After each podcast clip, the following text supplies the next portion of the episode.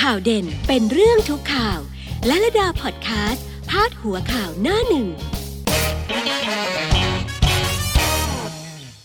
อยากจะรู้แหละว่ามีข่าวคราวโน่นนี่กันทั่วฟ้าเมืองไทยกันไปหลากหลายสื่อหลากหลายช่องทางแล้วนะคะ แล้วหนังสือพิมพ์เนี่ยเขารวบรวมประเด็นใหญ่ๆสำคัญสำคัญนั้นเขาเลือกอะไรมาบ้าง แล้วข่าวอะไรที่แต่ละหัวนั้นให้ความสำคัญนะคะ เดี๋ยวจะพาคุณไปดูเรื่องเรียนออนไลน์เรียนทีวี มาตรการการเยียวยาโควิดด้วยนะคะ พร้อมกันหมดนี้เลยจะพาไปดู อ่านรายละเอียดกันที่หน้า 13 ในหนังสือพิมพ์ไทยรัฐนะคะ เจ้าหน้าที่ไปตรวจมานะคะละเอียดยิบเลยไปสุ่มหลายหลายที่นะ 2,375 กิจการกิจกรรมทั่วประเทศค่ะอ่าก็ไปตรวจไปดูกันมานะ ในตลาดสดประชาชนสวมหน้ากากดี มีจุดล้างมือดี สิ่งที่ต้องพัฒนาคือเรื่องความแออัดนะคะอ่าอันนี้ตรงกันนะ จากที่ดิฉันไปเห็นมาจริง ๆนะคะ แล้วก็คนเนี่ยอยู่ในตลาดนานเกินไป คือพอคนมันเยอะ เราก็ซื้อของได้ช้าลง เราเลยต้องอยู่ในพื้นที่นั้นนานขึ้น อันนี้ก็ต้องบริหารจัดการตัวเองดีๆ เลยนะคะ ว่าเราเราจะไปแล้วเราจะไปเวลาไหนแล้วเราจะไปซื้ออะไรบ้างปึ๊ดปึ๊ดปึ๊ดเอาแค่เท่านั้น รีบซื้อรีบกลับรีบซื้อรีบกลับนะคะ แล้วก็ไม่เว้นระยะห่างอ้าวอันนี้ก็ต้องปรับปรุง ส่วนแผงลอยไปดูเรื่องแผงลอยกันบ้างเจ้าหน้าที่ไปตรวจว่ายังไงจ๊ะแผงลอยนั้นต้องปรับปรุงเรื่องการทำความสะอาดพื้นผิวค่ะ อาจจะทำความสะอาดน้อยไปนะคะ หรือไม่ดีพอนะอ่าสวนสาธารณะและสนามกีฬาต่างๆนะคะ ต้องปรับปรุงเรื่องการทำความสะอาดอุปกรณ์นะจ๊ะ สวนสาธารณะเอง สนามกีฬาอะไรต่างๆ ก็ต้องเตรียมบุคลากรเตรียมคนเอาไว้เลยสำหรับทำความสะอาด มีมันจะมีเก้าอี้นั่งถูกไหมคะ มีเก้าอี้นั่ง มีเครื่องออกกำลังกายอะไรอะที่เขาไปใช้กันเป็นส่วนรวมอะนะบางที่ก็มีราวมีเรวอะไรพวกเนี้ยมือจับ แต่ว่าก็ต้องใช้คนเยอะเหมือนกันนะ เพราะว่าสวนบางที่มันใหญ่มากเลยอะนะคะ ร้านเสริมสวย ร้านเสริมสวยเจ้าหน้าที่ไปตรวจมาได้เรื่องอย่างนี้ค่ะว่าเว้นระยะ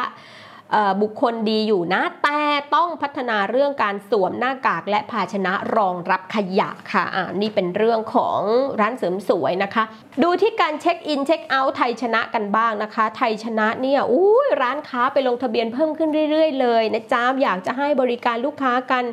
เยอะๆนะจ๊ะลูกค้าไปใช้บริการแล้วเช็คอินแล้วพี่ๆจ๋าเช็คเอาท์ด้วยนะอย่างที่ว่านะจ๊ะผู้ประกอบการที่มาลงทะเบียนมากที่สุดเลยคือร้านอาหารค่ะ ถัดจากนั้นเป็นห้างสรรพสินค้านะคะ แล้วก็เป็นซูเปอร์มาร์เก็ตอะไรต่างๆ พวกเนี้ยเขาก็ไป ลงทะเบียนกันนะคะ และที่ประชาชนไปใช้บริการมากที่สุดก็ร้านอาหารอีก ร้านอาหารเนี่ยมาเบอร์หนึ่งเลยนะรองลงมาก็เป็นห้างสรรพสินค้าเป็นซูเปอร์มาร์เก็ตอะไรต่างๆนะคะไปซื้อข้าวซื้อของกันอะไรกันในนั้นแหละนะอันเนี้ยคนไปใช้บริการเยอะจริง ๆ ก็ขอความร่วมมือให้สถานประกอบการนั้นติด QR code ไว้ให้ทั่วถึงนะจ๊ะลูกค้าก็จะได้รับความสะดวกเขาก็จะได้เช็คอินเช็คเอาท์ได้ง่ายด้วยนะจ๊ะ ถ้าเฟส2ทำดีนะคะ ผ่อนปรนระยะ 3 หรือเฟส3มาแน่นอนนะจ๊ะ แล้วทุกคนก็จะได้แฮปปี้กันละคราวนี้นะ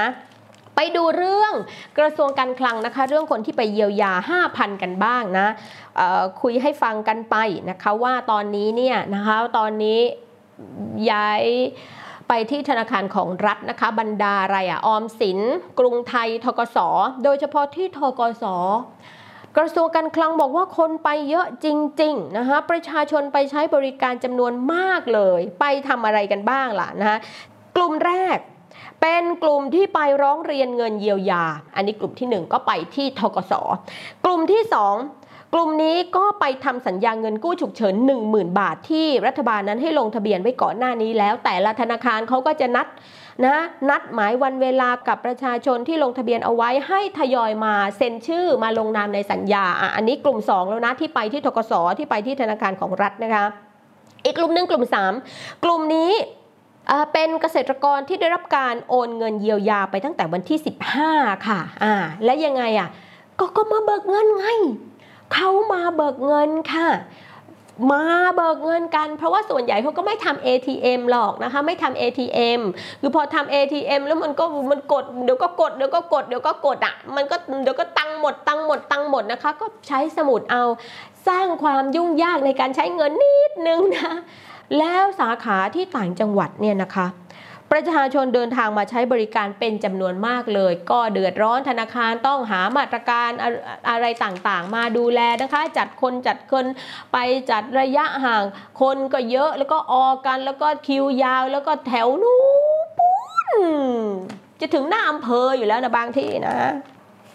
เรื่องการเรียนทางไกลเป็นยังไงคะ เรื่องการเรียนทางไกลแวะไปที่นี่กันสักนิดนึงนะคะ นายนัทพลทิพสุวรรณรัฐมนตรีว่าการกระทรวงศึกษาธิการก็ได้ลงพื้นที่ ไปเยี่ยมนักเรียนโรงเรียนศรีมหาโพธิ์และโรงเรียนป่าโมกวิทยาภูมิอำเภอป่าโมกจังหวัดอ่างทองนะคะ ก็ไปดูว่านักเรียนนั้นเป็นอย่างไรกันบ้าง หลังจากที่ทางกระทรวงศึกษาธิการมูลนิธิการศึกษาทางไกลผ่านดาวเทียมในพระบรมราชูปถัมภ์แล้วก็สำนักงานคณะกรรมการกิจการกระจายเสียงกิจการโทรทัศน์และกิจการโทรคมนาคมแห่งชาติหรือกสทช ไปดูซิจัดให้ออกอากาศการเรียนการสอนแบบทางไกลทางฟรีทีวี 17 ช่องในวันแรกเป็นยังไงกันบ้างนะจ๊ะคุณนัทพลบอกว่าจริง ๆ แล้วเนี่ยนะ ครั้งเนี้ย คือเป็นการเหมือนเหมือนเตรียมการเอาไว้ เตรียมการเอาไว้ดูเอาไว้ว่าถ้าหนึ่งกรกฎามันมันอุบิเหตุขึ้นมาจริง ๆ มันฉุกเฉินขึ้นมาจริง ๆ ว่าไม่สามารถเปิดเรียนได้ตามปกติแล้ว ก็ใช้วิธีนี้ แต่ก็มีความมั่นใจอยู่ว่า 1 กรกฎาคม กระทรวงศึกษาธิการพร้อมจัดการเรียนการสอนที่โรงเรียนได้นะคะ ถ้าช่วงนั้นสถานการณ์ทุกอย่างดีขึ้นแล้วปลอดภัยมั่นใจแน่แล้วถึงจะเปิดโรงเรียนนะคะ ถ้าไปเรียนได้ก็ไปเรียน แต่ถ้าไปเรียนไม่ได้ ก็จะต้องปรับแผนให้เด็กๆเรียนที่บ้านนะคะ ผ่านการศึกษาทางไกลแล้วก็เสริม เสริมด้วยระบบออนไลน์ให้เด็กมัธยมศึกษาตอนปลาย เด็กๆหลายพื้นที่ก็มีปัญหานะคะ เด็กๆหลายพื้นที่ก็โอเคก็เรียบร้อยดี ก็คละกันไปนะมีปัญหาปั๊บก็ต้องรับเอาไปแก้นะแล้วก็อย่าลืมนะจ๊ะถ้ามีปัญหาเรื่องการเรียนหรืออะไรพวกนี้บอกโรงเรียนบอกคุณครูเลยนะคะ บอกไปเลยว่าเรามีปัญหาอย่างไรนะโรงเรียนจะได้จัดการแก้ปัญหา ว่าเด็กทุกคนมีไม่เหมือนกันน่ะ มันจะทำยังไงอะจะไปบังคับให้เขาหามาเหรอมันก็ไม่ได้ไหมอะเหมือนที่ยายต้องไปตระเวนหาโทรศัพท์มาเพื่อที่ให้ลูกคือ เรื่องของการสื่อสารเนี่ยสำคัญมากนะคะ การสื่อสารมาจากกระทรวงอะตั้งแต่ระดับบนลงมาจนถึงระดับล่างแล้วมาออกมาถึงสื่อมวลชนคนที่จะกระจายข่าวไปให้กับคนทั่วประเทศทั่วไปได้รู้เนี่ยเนี่ยการสื่อสารการทำความเข้าใจกันเนี่ยสำคัญมากบางทีมันเข้าใจผิดกันไปแล้วอะ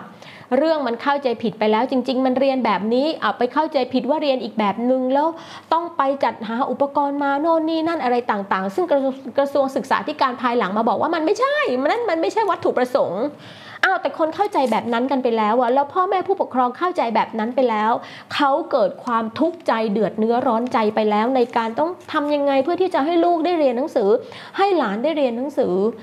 ท่านเลขาธิการคณะกรรมการการศึกษาขั้นพื้นฐานหรือกพทนะคะนายอำนาจวิชยานุวัฒน์ท่านบอกว่าเออเนี่ย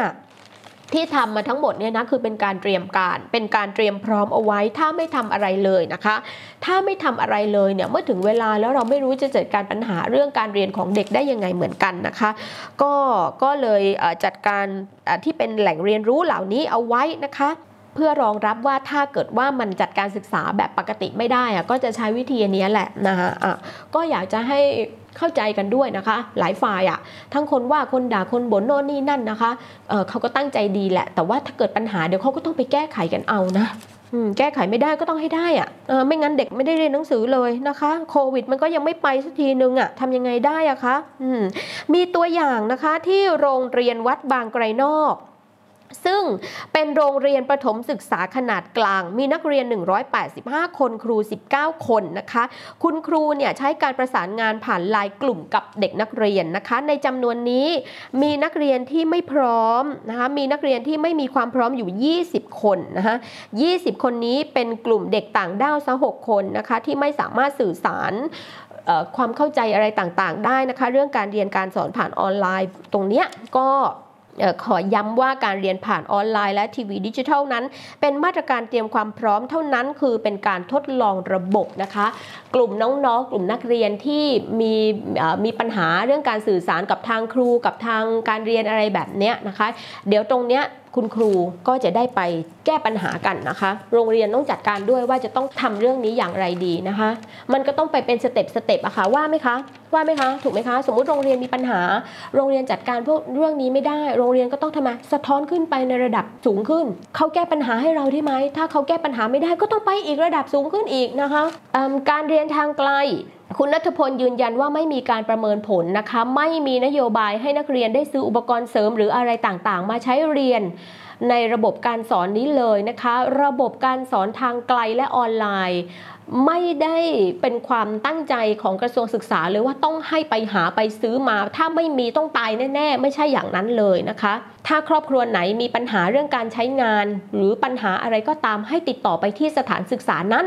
การจัดการเรียนการสอนรูปแบบนี้เป็นมาตรการหนึ่งที่กระทรวงศึกษาธิการเตรียมความพร้อมให้กับเด็กได้เรียนรู้ หลังจากที่ต้องเลื่อนการเปิดภาคเรียนออกไปเป็นวันที่1 กรกฎาคม และน้องหยุดเรียนมานานมากจากเดิมที่ต้องเปิดพฤษภาต้องเปิดแล้วอะแล้วเด็กๆต้องหยุดยาวเลยนะคะ เขาไม่ได้ประเมินผลอะไรเลยนะคะ คือให้เด็กได้เรียนรู้ เสริมทักษะเพิ่มความรู้ให้กับตัวเองนะปกติเด็กก็ต้องเรียนอยู่แล้วนะคะส่วนทางด้านของเงินกู้ 1 ล้านล้าน ทั้งฝ่ายค้านทั้งฝ่ายรัฐบาลเองอจากฝั่งประชาธิปัตย์นะคะก็ออกมาพูดถึงเรื่องนี้กันอย่างคุณองค์อาจคล้ามไปบูลเนี่ยก็ ก็แสดงความเห็นเรื่องนี้ต่อเนื่องนะคะเนี่ยก็มีแสดงความเห็นออกมาเพิ่มเติมด้วยนะคะ คุณองอาจคล้ำไปบูรรองหัวหน้าพักประชาธิปัตย์แล้วก็เป็นประธานสสพักประชาธิปัตย์นะคะ ก็พูดถึงเรื่องการใช้เงินตามพรกกู้เงิน 1 ล้านล้านบาทนะคะ คือที่แบ่งออกเป็น 2 ส่วนนะคะ6แสนล้านบาท6แสนล้านบาทแรกสำหรับแผนงานด้านสาธารณาสุข และแผนงานเยียวยาผู้ได้รับผลกระทบนะคะ อีก4แสนล้าน ใช้ในแผนฟื้นฟูเศรษฐกิจและสังคม อีก 6 แสนล้านอยากให้รัฐบาลนั้นเร่งจ่ายเงินให้รวดเร็วหน่อยตรงตามจุดประสงค์ให้มีประสิทธิภาพที่สุด โดยเฉพาะในการไปเยียวยาชาวบ้านผู้มีรายได้น้อยหาเช้ากินข้ามชอกช้ำเดือดร้อน คุณองอาจว่าอย่างนี้นะ เออ และอีก4แสนล้านล่ะคะเอาไปทำอะไรดีเขาเสนอไว้อย่างนี้ค่ะว่าอีก4แสนล้านนั้น ขอฝากให้รัฐบาลใช้กระตุ้นขับเคลื่อนเศรษฐกิจฐานรากอย่างจริงจัง ทั้งในชนบท และในชุมชนเมืองนะคะ อันนี้ให้เอาไปสร้างงานนะสร้างอาชีพต้องให้ยืนได้บนลำแข้งตัวเอง ยืนได้ด้วยขาตัวเอง ยืนได้ด้วยตัวเราเองทำงานหาเงิน มีอาชีพมีรายได้นะคะสบายทั้งครอบครัวสบายทั้งประเทศชาตินะต้องสร้างอาชีพ แล้วก็เราจะไปดูเพิ่มเติมกันนิดนึงนะจากทางประธานมูลนิธิองค์กรต่อต้านคอร์รัปชันประเทศไทยนะคะ คุณประมลสุธีวงศ์ท่านว่าเรื่องนี้อย่างไร คุณประมลบอกว่าเห็นด้วยนะกับพรก.เงินกู้หนึ่งล้านล้านของรัฐบาลเนี่ยแต่ มีคำว่าแต่นะคะแต่อยากให้ยืดโมเดล อยากให้ยึดโมเดลแบบโครงการเงินกู้ยืมจากรัฐบาลญี่ปุ่นมิยาซาวา plan นะคะเมื่อปี 2542 อุ้ยตายเด็กรุ่นนี้เนี่ยไม่รู้จักแล้วมิยาสวะแพลนคืออะไรนะเออตั้งแต่ 2542 นะคะ หรือว่าอีกอันนึงคือพรกรเงินกู้โครงการไทยเข้มแข็ง 2552 นะคะที่มีหลักเกณฑ์การใช้เงินชัดเจน จัดทำเว็บไซต์เฉพาะกิจให้สาธารณชนนั้นได้เข้าไปศึกษาติดตาม มีคณะกรรมการกำกับดูแล อยากให้มีผู้ทรงคุณวุฒิสักห้าคนหนึ่งเป็นคณะกรรมการกลั่นกรอง และอนุมัติการใช้จ่าย เงินกู้ก้อนนี้ด้วยนะคะ ให้มีผู้แทนจากภาคประชาชน และนักวิชาการที่สังคมยอมรับนะกำหนดให้ทุกพื้นที่ทุกโครงการดำเนินการภายใต้กติกาเดียวกันอย่างเคร่งครัด ให้มันโปร่งใสไปเลย ให้มันตรวจสอบได้เลยนะมีกรรมการดูแลเรื่องนี้อย่างชัดเจนนะคะ การตรวจสอบจากภาคประชาชนจากใครต่างๆเนี่ยก็จะทำได้ด้วยนะคะ แล้วก็ก็สบายใจกันทุกฝ่าย คือถ้าโปร่งใสอะมันมองเห็นไปหมด มันสามารถมองทะลุได้หมด มันมองซีทรูเข้าไปได้หมด